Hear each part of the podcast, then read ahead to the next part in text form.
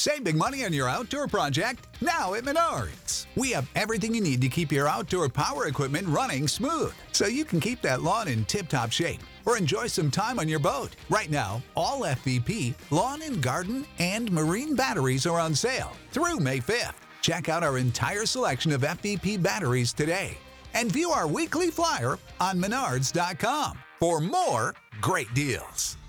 Save big money at Menards.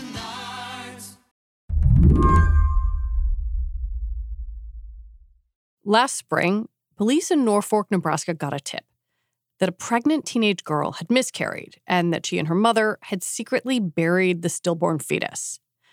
After an investigation, the police charged Jessica Burgess, who was 41, and her 17 year old daughter, Celeste, with removing, concealing, or abandoning a dead human body, a felony. It was an upsetting case. Celeste reportedly said she'd given birth unexpectedly in the shower and said her mother helped her put the fetal remains in a bag, drive them out of town, and bury them. There was also some evidence the remains had been burnt. But this is where the case takes an important technological turn. According to court documents, Celeste had been roughly 28 weeks pregnant. And when the detective on the case asked Celeste to pinpoint exactly when the miscarriage occurred, she turned to her Facebook account because she'd been messaging her mom that night at exactly 3:38 a.m. That gave the detective an idea to serve Facebook with a search warrant to get Jessica and Celeste's messages. And what he found dramatically changed the case. Back in April, prosecutors say Burgess ordered abortion pills on the internet for her then 17 year old daughter, Celeste Burgess, to take to abort her fetus. Celeste and Jessica had been using Facebook Messenger to discuss getting and taking abortion medication. And in Nebraska, abortion is banned after 20 weeks. Prosecutors took the extraordinary step of charging Jessica Burgess with two more felonies performing or attempting an abortion on a pregnancy at more than 20 weeks, and performing an abortion as a non licensed doctor. Even though the charges came before the Supreme Court overturned Roe v. Wade, Facebook's involvement, which was made public in August, made the case national news. We begin with a new online protest and boycott of Facebook. The latest call for people to delete their accounts comes after it was revealed the Palo Alto company handed over user personal messages to law enforcement, which then led to charges related to illegal abortion. But reporter Johana Bhuiyan, who covers tech and surveillance for The Guardian, was expecting a case like this. I actually did not think it would happen as quickly as it did, um, but I, I was waiting to see how quickly police would seize on the opportunity to obtain information about or charge and prosecute people for abortions using uh, their private data that they leave on tech platforms. A pretrial hearing for Celeste's case is scheduled for later this month, and Jessica's is set for next month, with jury trials to follow. Today on the show, now that Roe is gone, will there be more cases like theirs? I'm Lizzie O'Leary, and you're listening to What Next TBD, a show about technology, power, and how the future will be determined.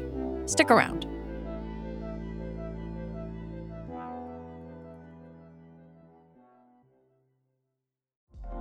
Apple Card is the perfect cashback rewards credit card. You earn up to 3% daily cash on every purchase every day. That's 3% on your favorite products at Apple, 2% on all other Apple Card with Apple Pay purchases, and 1% on anything you buy with your titanium Apple Card or virtual card number. Visit apple.co slash card calculator to see how much you can earn. Apple Card issued by Goldman Sachs Bank, USA, Salt Lake City branch. Subject to credit approval. Terms apply. Hello, it is Ryan, and we could all use an extra bright spot in our day, couldn't we? Just to make up for things like sitting in traffic, doing the dishes, counting your steps, you know, all the mundane stuff. That is why I'm such a big fan of Chumba Casino. Chumba Casino has all your favorite social casino style games that you can play for free anytime, anywhere with daily bonuses. That should brighten your day a little. Actually, a lot. So sign up now at chumbacasino.com. That's chumbacasino.com. No purchase necessary. VGW Group. Void were prohibited by law. See terms and conditions. 18 plus. According to court documents, a Norfolk detective served Facebook, or Meta, with a search warrant last June. And the company handed over information about both Celeste and Jessica's accounts, which included their messages to one another. The Facebook's response when I was reporting out this story was that, you know, what every tech company says when I asked them about law enforcement requests, which is we review the request really closely. We make sure it's not overly broad, and we only give the information that we are absolutely compelled to give. Companies don't really have a lot of leeway to fight these. These are legal subpoenas and warrants. So Facebook handed over this data.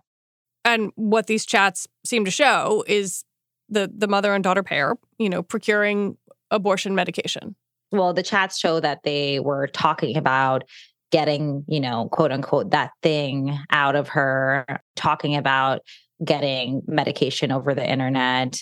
It seems clear they're discussing a two pill regimen for a medication abortion. In one exchange, Jessica says, Yeah, the one pill stops the hormones, and then you got to wait 24 hours to take the other. Celeste replies, Okay. The messages are simultaneously intimate and significant while also tossed off in everyday digital shorthand.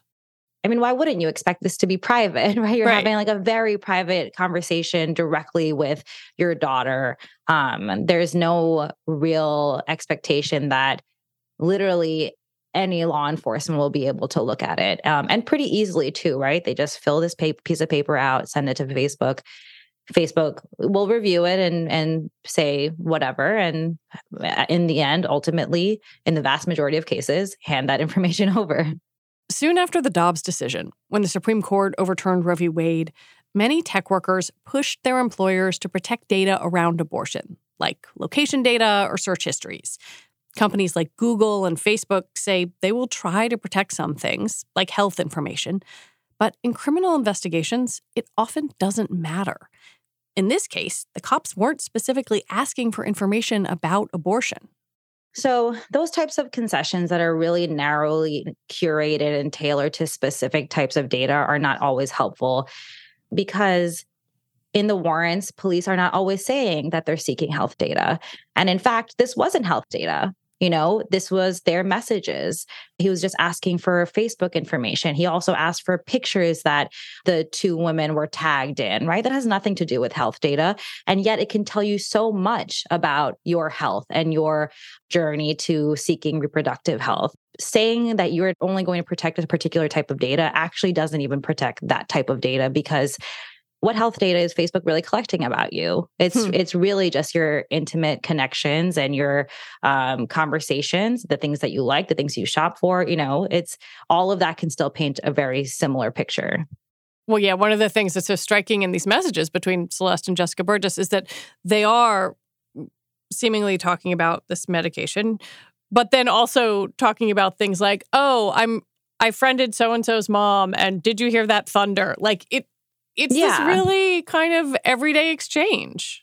Yeah, I mean, uh, like I, th- I I can't think of a single person who would feel comfortable, regardless of whether they're doing something that could be the root cause of a police officer charging you with a crime. Like, who wants their messages revealed? I like could I would die. Like I would I would simply rather perish than have my messages on the internet even if it was like very innocuous and totally fine, right? It's just true it's like eh, the everyday like conversations of a human being should not be, you know, visible to anyone. How much do we know about what kind of requests platforms get from law enforcement and and how often they comply? Tech companies publish a transparency report about every six months where they say, here's how many government requests that we've gotten that we're allowed to tell you that we've gotten that don't come with gag orders or non disclosure agreements here's the percentage of those requests that we respond to with some level of information. Um, and they also categorize it by the type and category of uh, legal request it is. So there's warrants, there's subpoenas. I believe Google is even like breaking out how many reverse search warrants they're getting, which is when there's not really a suspect in mind and police say, hey, can you give me all of the information on everyone who searched for this particular term? Or who happen to be in this location at this time. Um, so the transparency reports are pretty detailed. I mean, can't think of Facebook's off the top of my head, but Google's, I mean, it's in the tens of thousands every six months. They get so so many legal requests and respond to you know between 80 and 90% of them with some level of data it's rare that a tech platform refuses a request from law enforcement the most famous example is clearly Apple's refusal to unlock the suspect's iPhone after the 2015 San Bernardino shooting. Johanna says that kind of thing almost never happens. Twitter pushed back in a particular case where a federal agency was asking for information about an account that was sort of a parody of, um, I believe at the time, I think it was alt DOJ. I think it was like a parody account of the DOJ. Twitter said no. Um, I know Facebook has also pushed back on several instances. It's definitely not the rule. It's absolutely the exception. I think it's really hard um, and expensive to push back on these cases, and they get so many, right? As much as they are saying that they put they they look into every single one i mean if you have like tens of thousands every six months there's only so many that you're going to be like okay this like might be overbroad. It's worth us pushing back on it.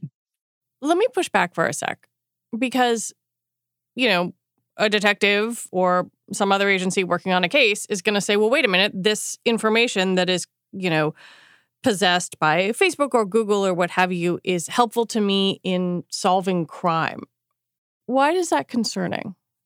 It's concerning because one, we have a constitutional right to reasonable searches and seizures. Um, we have a protection against unreasonable searches and seizures, and we have never been in a situation before. I mean, not never, but in the last, you know, 10 to 15 to 20 years we are in this sort of new era where a warrant you know used to be I'm walking into your house. I'm going to look through the files in your home. You get to see what this the police officers and law enforcement are looking through in your home.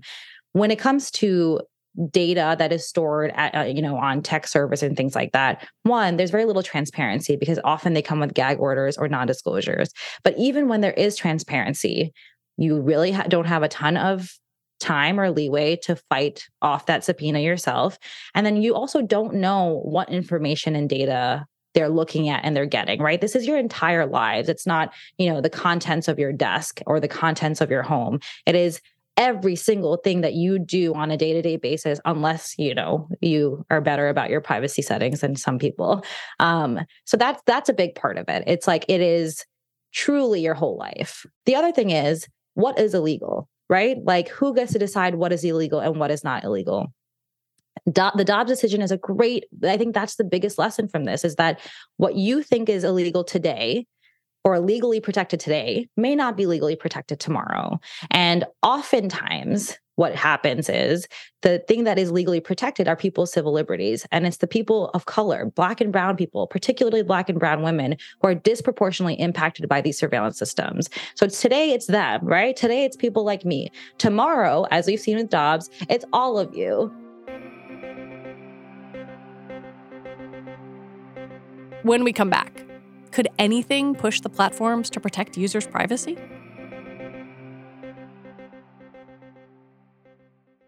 Hey everybody, it's Neil. I've got some huge news. Decoder is moving to Mondays and Thursdays. We're adding a second episode of the show.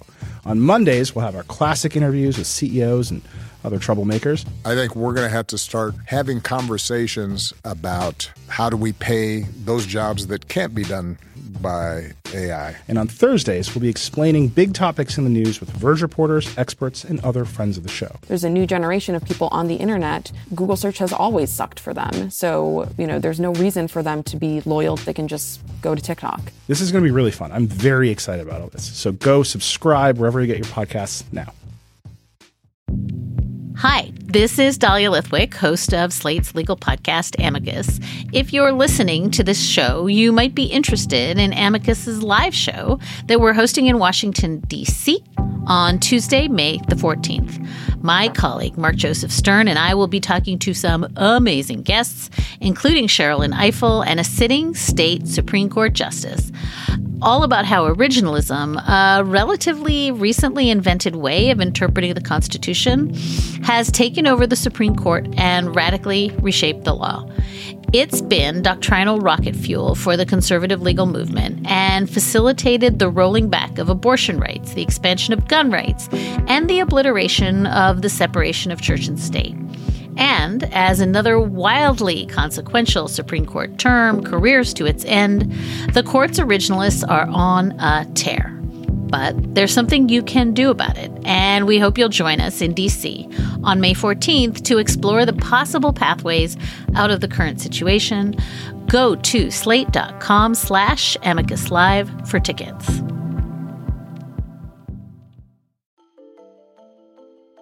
Hi, I'm Jeremy Stahl. I'm Slate's jurisprudence editor. Ordinarily, I edit our courts and legal coverage from the comfort of my home office in Los Angeles, but for the next month and a half, I will be locked in a lower Manhattan courtroom with the rest of the press, a jury of 12 New Yorkers, Justice Juan Merchan, prosecutors, Trump's defense team, and the former president himself as history unfolds. I've temporarily moved myself and my family from Los Angeles to New York to cover this case firsthand, like I have done in other cases, including the Paul Manafort case, the Roger Stone criminal trial, and Donald Trump's first impeachment. I'm hoping that my background knowledge of the many, many criminal travails of our former president can offer something to you, Slate's listener. Over the next several weeks, you'll be hearing from me on Amicus, Slate's legal podcast, and in articles on slate.com. From the jury selection to the opening arguments to the witness testimony and cross examination and the prosecution's case and the defense's case, and ultimately to a final verdict. We will be providing you wall to wall coverage throughout the entirety of the trial as it unfolds from the courtroom.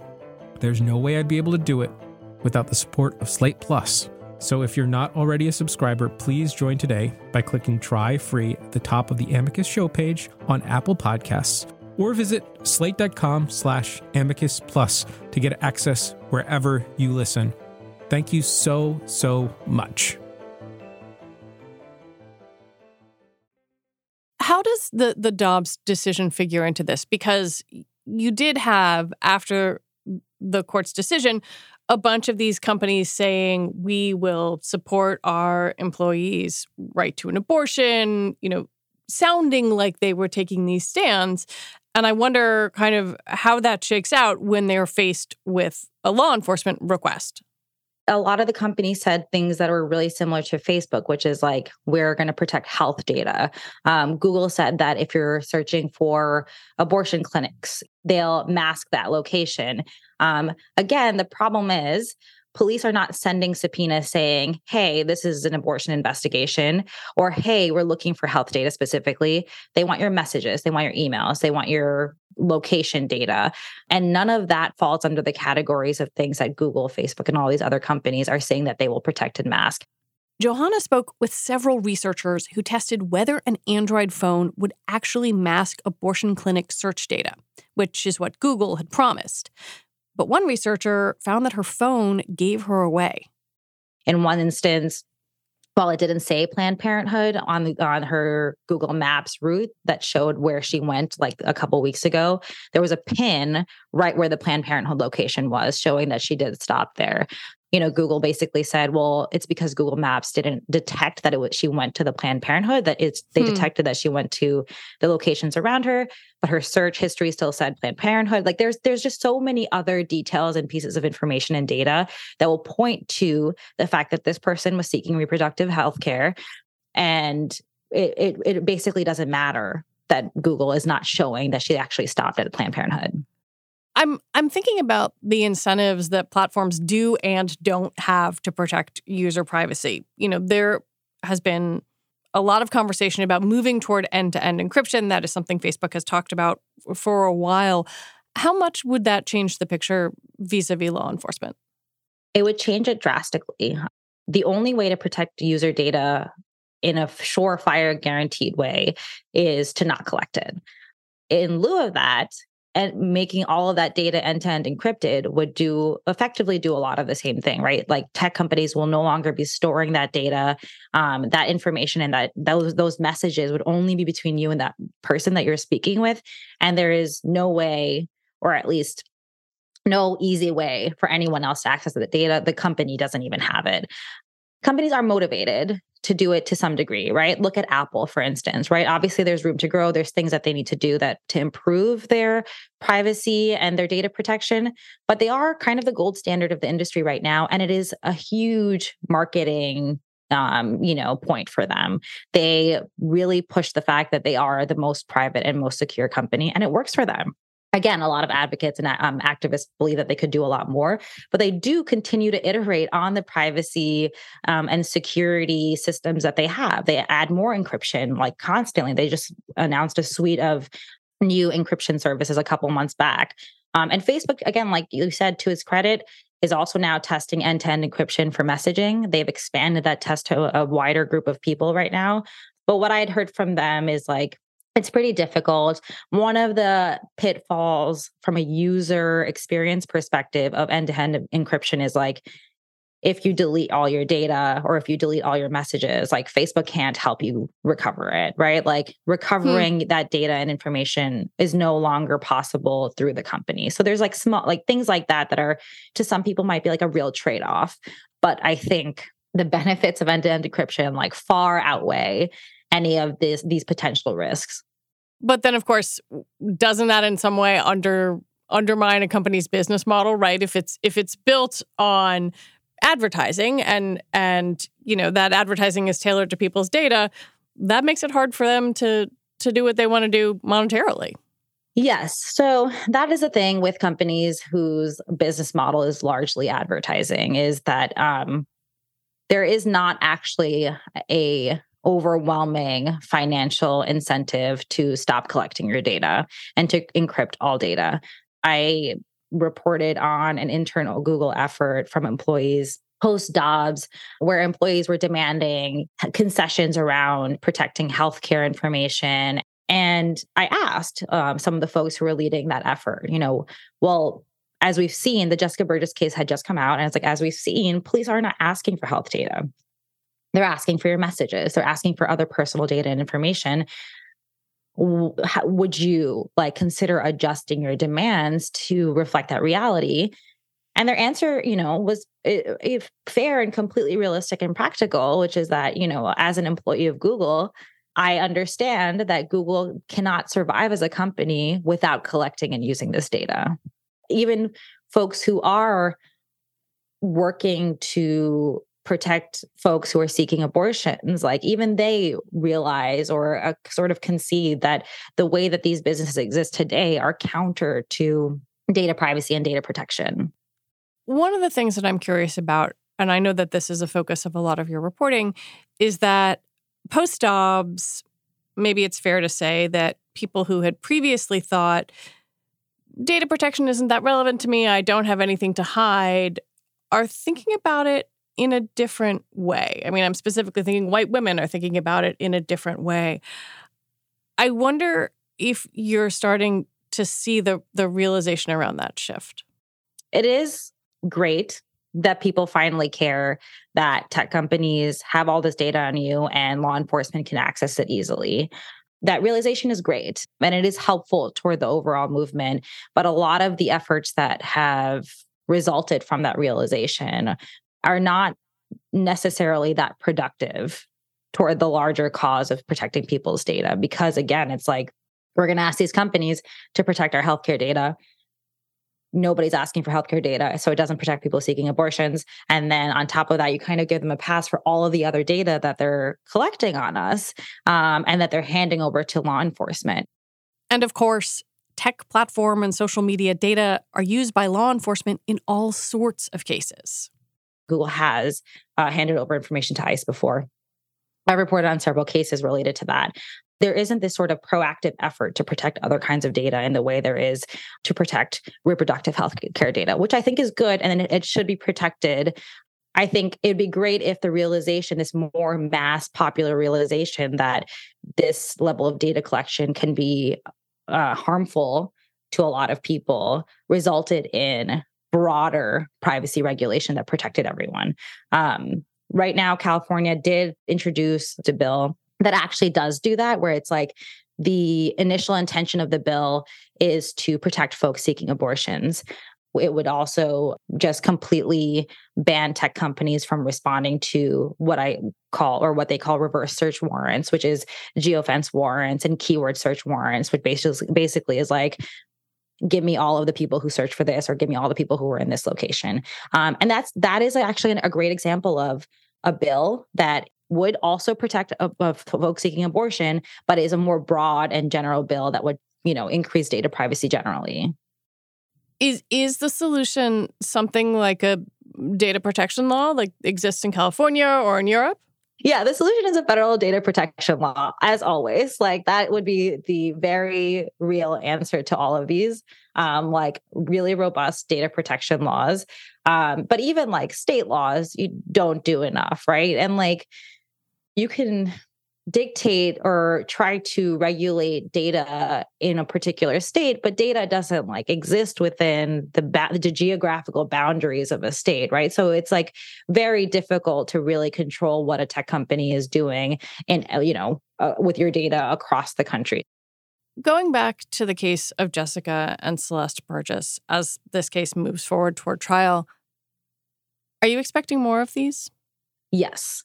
This actually happened really early because the initial request happened before the Dobbs decision. So this came out when it did, and it got a lot of attention that it did because of the Dobbs decision. But I, you know, at that point, you know, in speaking with public defenders and and folks who are really focused on um, the use of surveillance tech in in cases, they thought it was too early. Like we would see more and more of these as um, police like you know it takes a long time for police to find people charge people take it to trial. Um, so i think you know in the next couple of months in the next year or so we may begin to see more of this um, unless you know by some miracle laws are passed that protect us. Um, and there are there are renewed efforts to pass another federal privacy bill but um, we'll see what happens. Unless that happens we I, I think it's it's safe to say that we should expect a lot more of this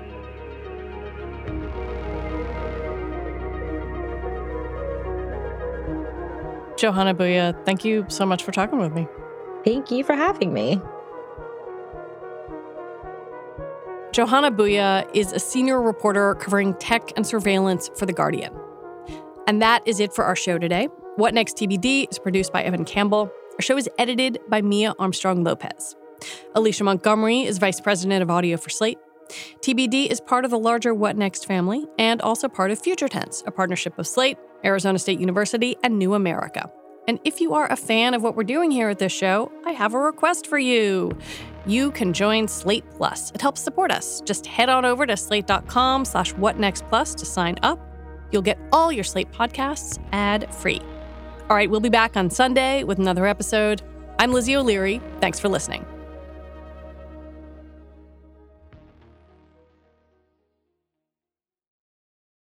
With Lucky Land slots, you can get lucky just about anywhere. Dearly beloved, we are gathered here today to. Has anyone seen the bride and groom?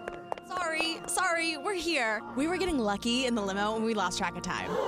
No, Lucky Land Casino, with cash prizes that add up quicker than a guest registry. In that case, I pronounce you lucky.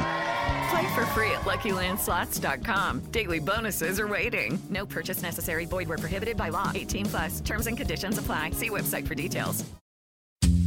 I'm Dahlia Lithwick, and I'm host of Amicus, Slate's podcast about the law and the U.S. Supreme Court. We are shifting into high gear, coming at you weekly with the context you need to understand the rapidly changing legal landscape. The many trials of Donald J. Trump, judicial ethics, arguments and opinions at SCOTUS. We are tackling the big legal news with clarity and insight every single week. New Amicus episodes every Saturday, wherever you listen.